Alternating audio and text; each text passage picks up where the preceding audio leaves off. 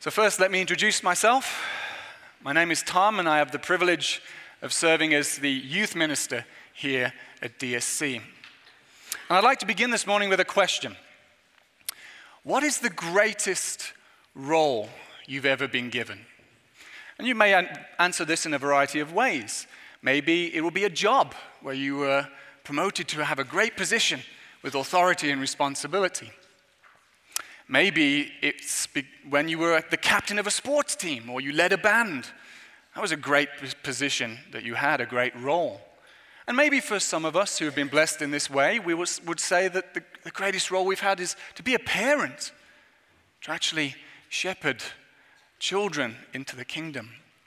And they're all good and great roles.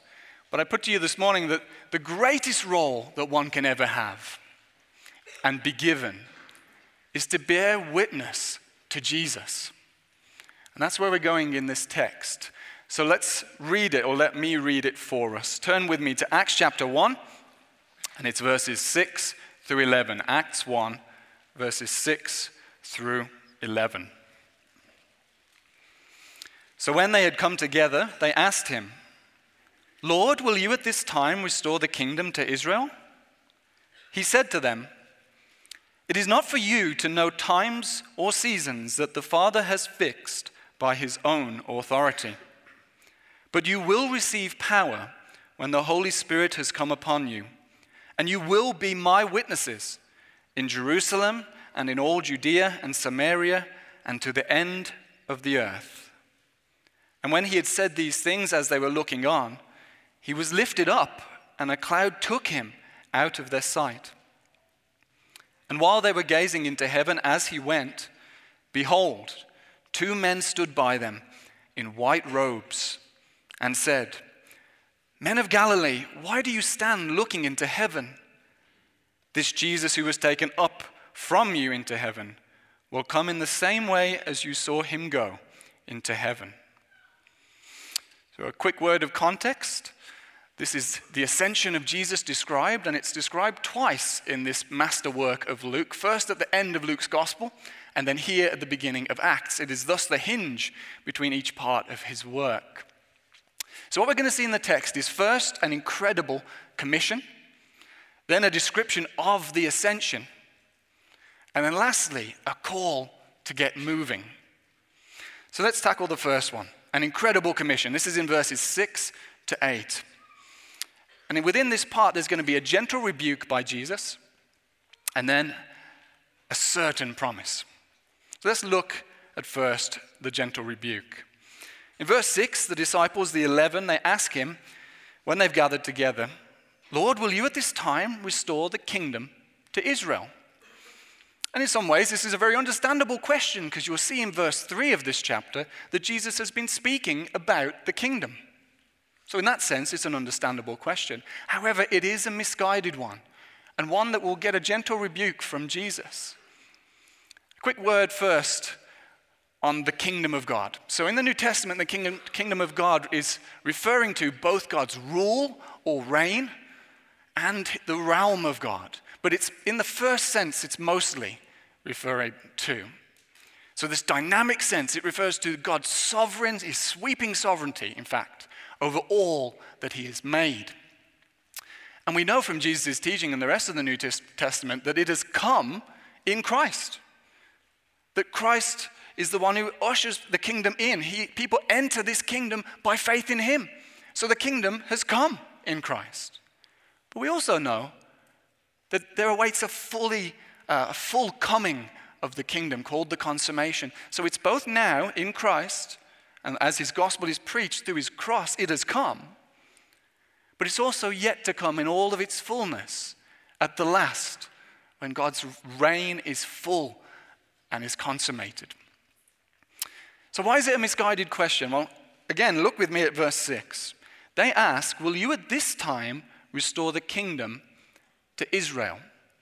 So, they, they have some assumptions here regarding this kingdom of God that has come.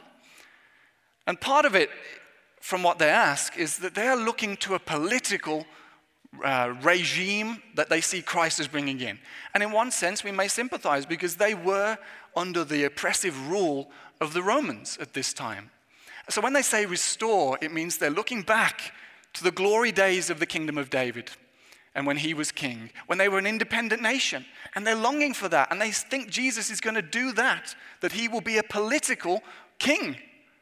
And he will thus free them from the oppression of the Romans. And the, the disciples and the followers of Christ have struggled with this before this point in Acts. So on the road to Emmaus, the two disciples who don't know that they're talking to the risen Lord will say, Well, we're sad because we thought he was the one to redeem Israel. The mother of James and John, she will try and get an inside track to this kingdom that she sees as a political kingdom and ask for a lofty place for her two sons. But Jesus says that his kingdom is not of this world. Jesus' mission is to redeem a people to God and give them eternal life. It's cosmic in scope. It's not merely to have a political regime, it is to save people from their sins and reconcile them to God. So they have a wrong assumption here, and thus it's a misguided question. But there's also some nationalism here. Likely in the sense that they see God's people as being from Israel ethnically, and maybe even alone from Israel. Well, the rest of the book of Acts and the New Testament shows that that is clearly not the case. God's people are made up from all nations and tribes and tongues, and that will be worked out through the book of Acts. So it's a misguided question. And in verse 7, Jesus will give a gentle rebuke to it. He will say, It is not for you to know times or seasons that the Father has fixed by his own authority. So here, Jesus, exp- uh, Jesus is uh, countering the very explicit bit where they ask for the timing. Will you at this time restore Israel? Jesus says, basically, it's none of your business. It's not for you to know. It is the sovereign will of the Father to know how this all will come to pass, and specifically the timing of it. It's not for you. Jesus is nothing if not clear that it's not for them to know. This is the knowledge that God the Father has. But he doesn't leave it there. He then gives a certain promise. And this is in verse 8.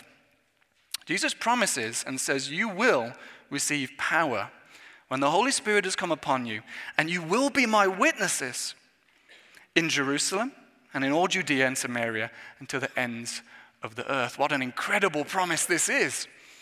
These 11 are going to be empowered by the coming of the Spirit for the purpose of being witnesses to Jesus.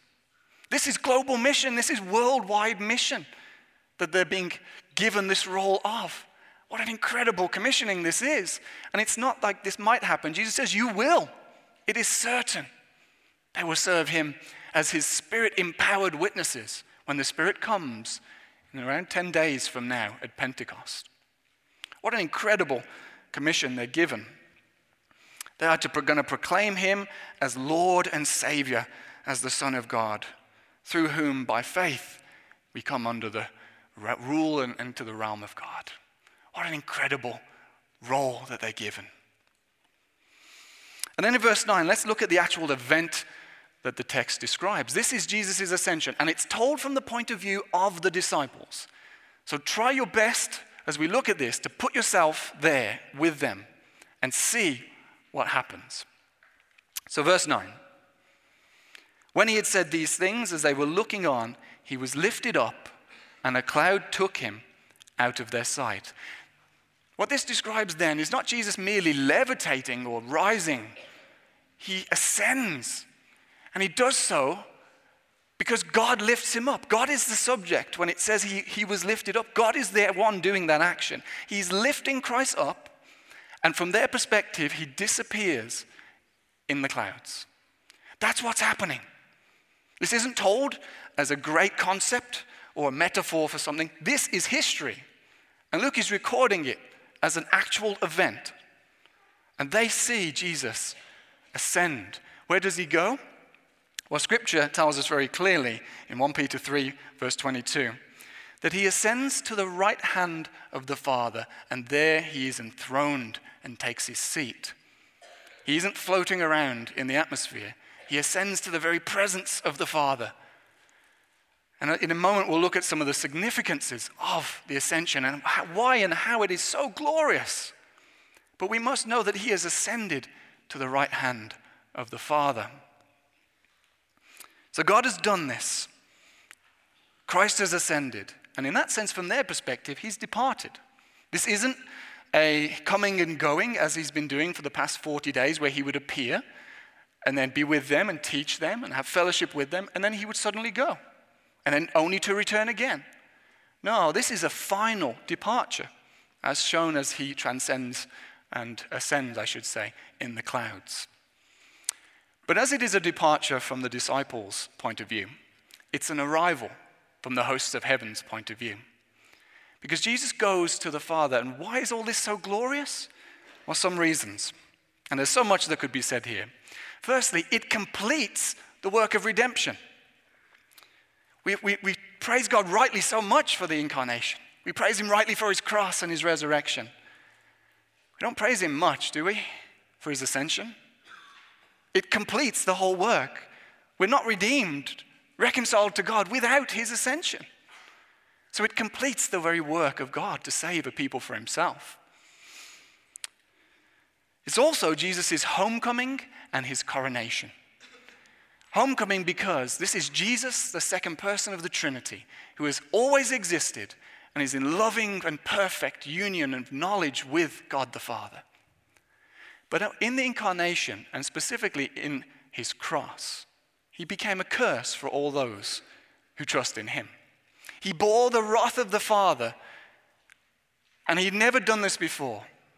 Now, in the ascension, we see the beauty of his homecoming. He returns to the Father as the risen Lord, as the King of glory, and he will be declared the King of glory. Why and how? Because of his cross, his perfect sin bearing death for his people, where he conquered all the powers of evil and now by his ascension reigns over them. If you'll forgive the next illustration, given by the fact of my accent, you can tell where I am from.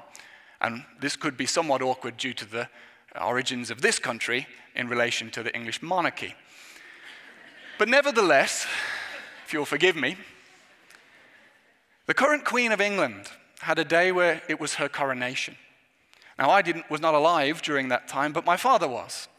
And he has told my brother and I, and he would tell you, that this day, when she was crowned as the monarch of the kingdom, she had all the regalia and all the human glory, as is appropriate a, a queen, a monarch.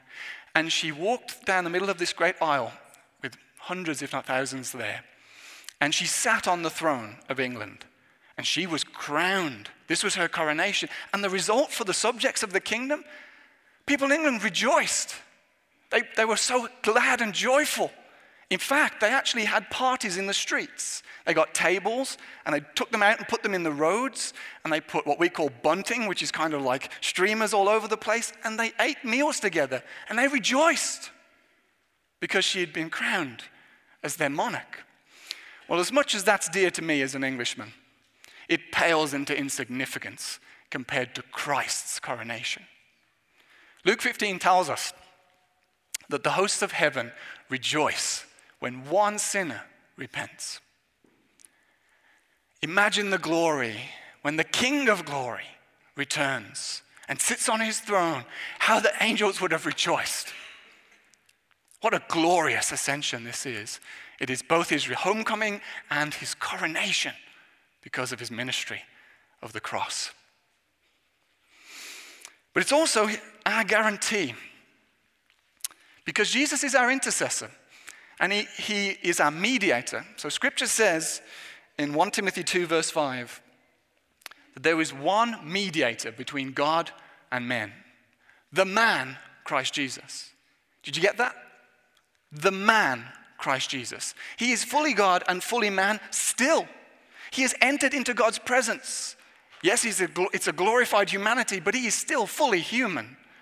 And it's necessary that He is for us. He intercedes for us because of His blood. He pleads His blood before the Father if Satan should ever be so bold as to accuse us.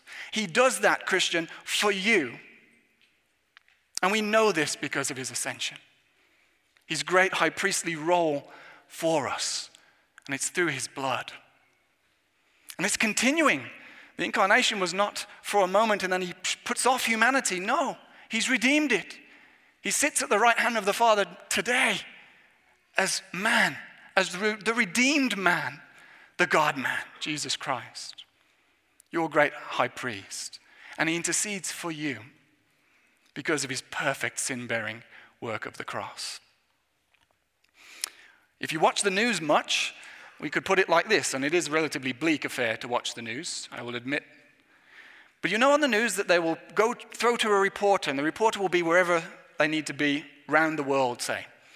And they'll use language like this the host or the anchor will say. And now to our man in Tokyo, or to our man in London. Jesus, we can say, is our man in heaven.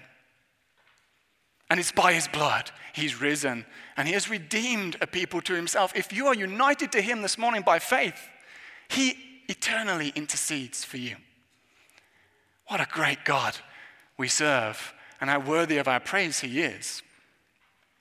And thus he's our guarantee because Jesus, not as a spirit just floating around as if in the ether, because he has entered God's presence, fully human, that means we will enter God's presence fully human. He is the first human to be accepted into the presence of the Father, but he is by no means the last. He is our guarantee of salvation because he is in God's presence accepted as the King of glory. And then, lastly, our text points out a fact that is important also in the gloriousness of the ascension. The ascension is necessary for Jesus to send his spirit, his promised spirit. He says, It's better if I go. For, for you, it's better because if I don't go, the Spirit won't come. The Spirit of God will come at Pentecost. And here, his work is to empower God's people to witness to Jesus.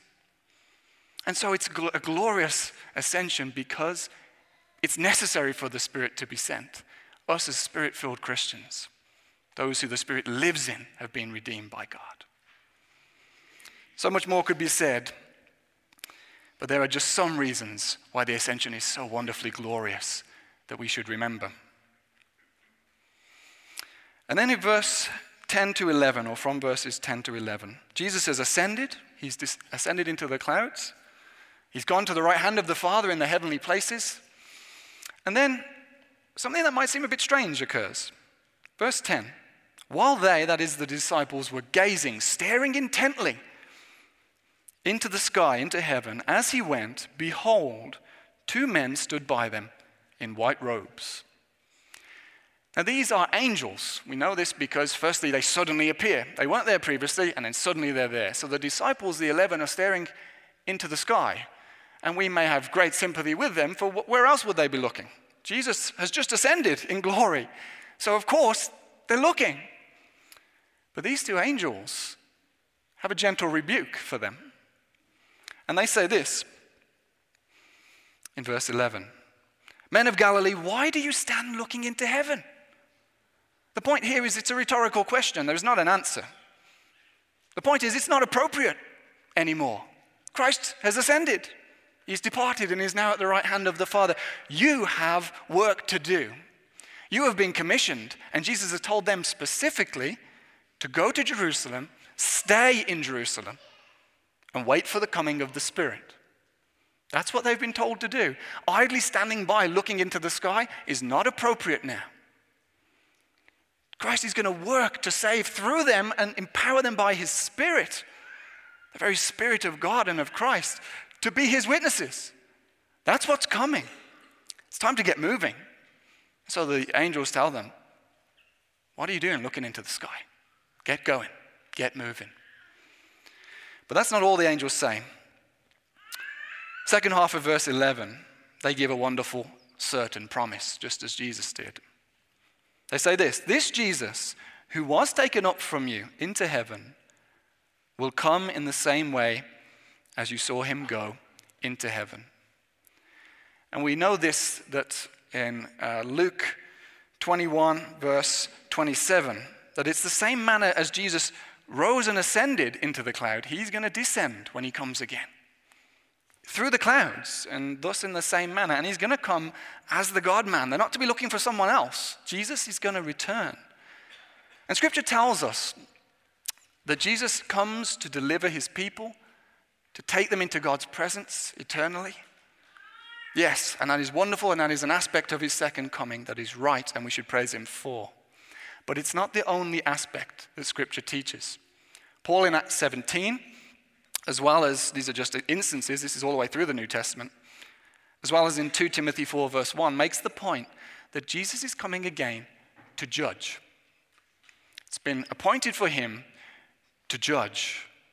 And what that means, friend, today, is if you are not united to Christ by faith, and you remain in that state, that on the day when he returns, when the full consummation of his rule and reign and the reign of God comes, you will deserve the righteous judgment of God. And that is hell. And don't picture hell like the media portrays it so often as kind of a kitschy, ridiculous characters in red, with red skin being somewhat campy and no. Hell is a reality and it is something that should terrify us. It should terrify because, because it is a terrifying prospect. Hell is described in the New Testament as eternal conscious torment, away from the presence of God. All that is good and glorious and holy, separated rightly.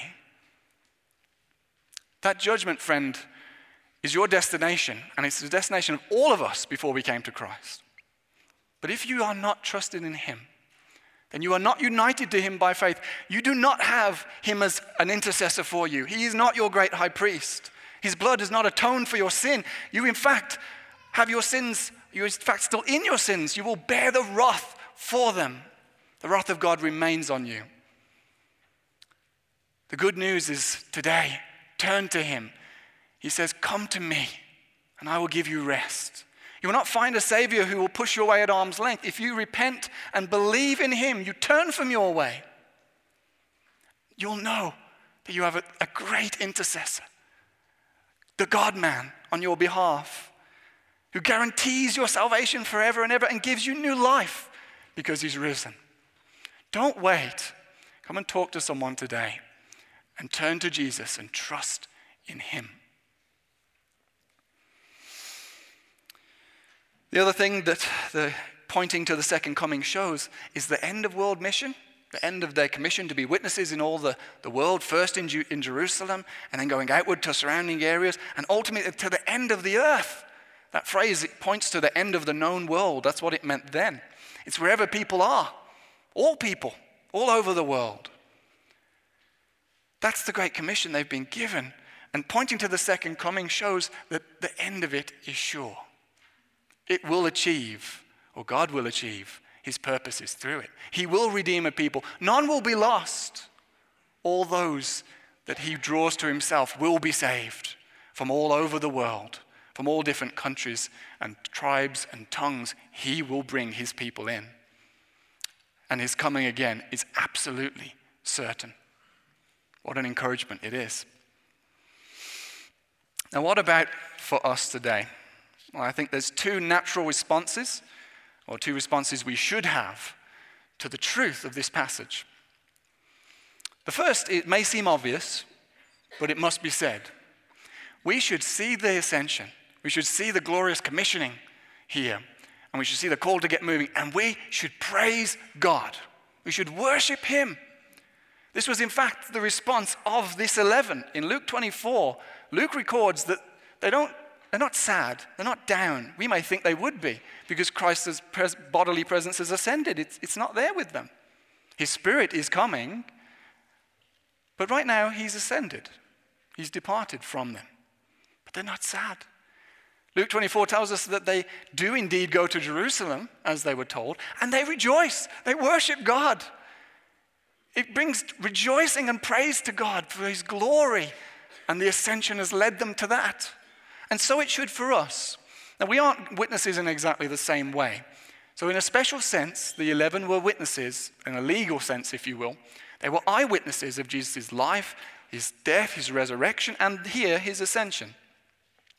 But what they witness to, or witness about, is Jesus, the risen Jesus, who they have encountered and been changed by. And the book of Acts will show that this commission, this promise, was not just for the 11. It's in fact for the whole church, it's for every believer. We see that others are empowered by God's Spirit and testify to Jesus and preach Him and proclaim Him. Examples would be Stephen and Philip and Paul himself. They were witness to Jesus, empowered by His Spirit. And in Acts 4, uh, right at the end of Acts 4, 31, I believe, the actual community of faith will be praying for two of the disciples and asking God for boldness as they've just come out of prison. And the Spirit will empower them, and they, all that community, will go and speak of Christ. They will be His very witnesses. The rest of Acts shows that the church will go out with this great news and will witness to Jesus among all the nations. But it's not finished. You'll note at the end of the book of Acts, we find Paul in Rome, and the word is going out unhindered. He's preaching, in fact, about the kingdom, he's teaching about the kingdom and Jesus. But that doesn't mean it's finished. In one sense, it was sort of the end of the earth, but Rome was just a conduit to go out from there. We live today, brothers and sisters, in the time where the gospel is still going out. This work isn't finished yet. We've received this wonderful commissioning to be his witnesses, the greatest of all roles that one could ever have.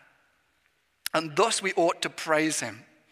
And I'd ask you this morning, in light of this teaching, in light of the truth of the ascension, so often forgotten, so neglected by us, do you praise God for Jesus' incarnation at Christmas and other times? Yes, you should. Right that you should. Do you praise him for his crucifixion and the resurrection? So at Easter? Yes, and it's right that you should.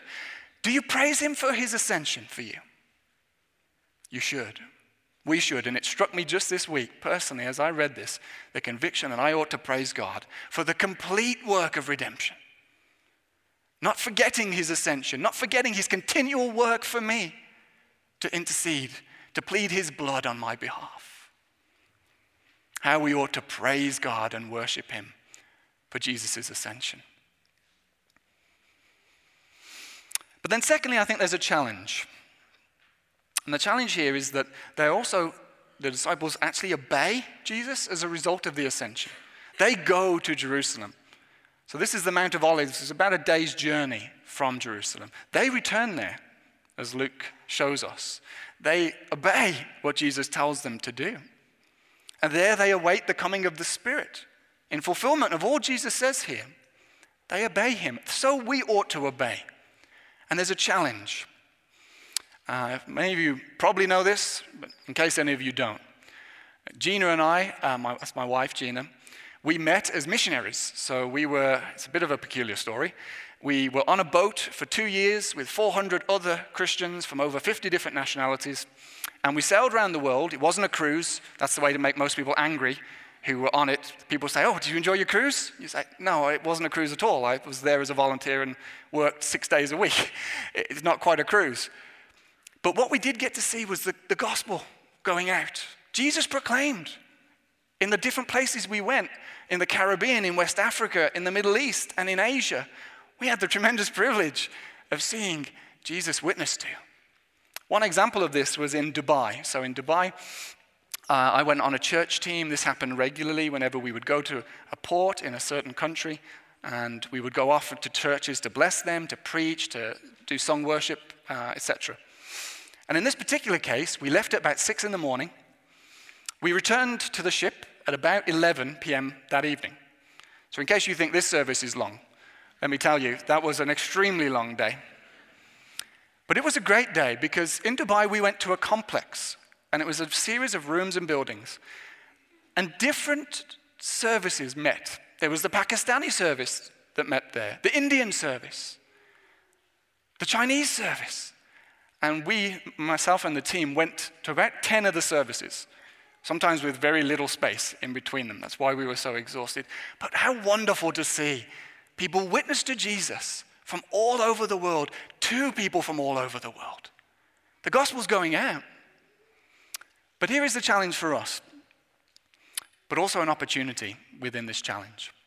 We are called to witness to Jesus, to witness to the risen Lord that we have encountered and been changed so wonderfully by, those who have been recipients of his grace. One good thing is because of globalization, you don't necessarily need to go and travel to a far off country. You'll find that your neighbors, your colleagues, friends, people you just meet in the street or in a shop or whatever, will come from all sorts of different countries. Just in between the first service and this, a sister came up and said that uh, her son, who was only a, a young child, was on the playground just recently, and he started witnessing to Jesus. Started talking about Jesus to a family that was from Persia. Persia. How great and marvelous that God speaks his word through children. You see that because of globalization, the world is on our doorstep, on your doorstep. Even you might even meet someone from England. This can happen. But your role is to be a spirit empowered witness to Jesus. And what an honorable, privileged role that it is. So I think we should be challenged. I don't just mean in the big, sweeping, speaking to tons of people sense, but in even the one on ones. Myself, I've actually found since moving here from Europe that things are so spaced out. I, have struggled to think how do you witness to people, right? Like just the mall or the shopping center, that's, that's a place where people are, but that's a bit awkward. Some people do it. I don't think it's wrong, but it's awkward. But I've actually found that as I've prayed and asked the Lord for opportunities, asked the Spirit to help me and to give me the words that I ought to speak of the gospel, that it's been in the mundane little things.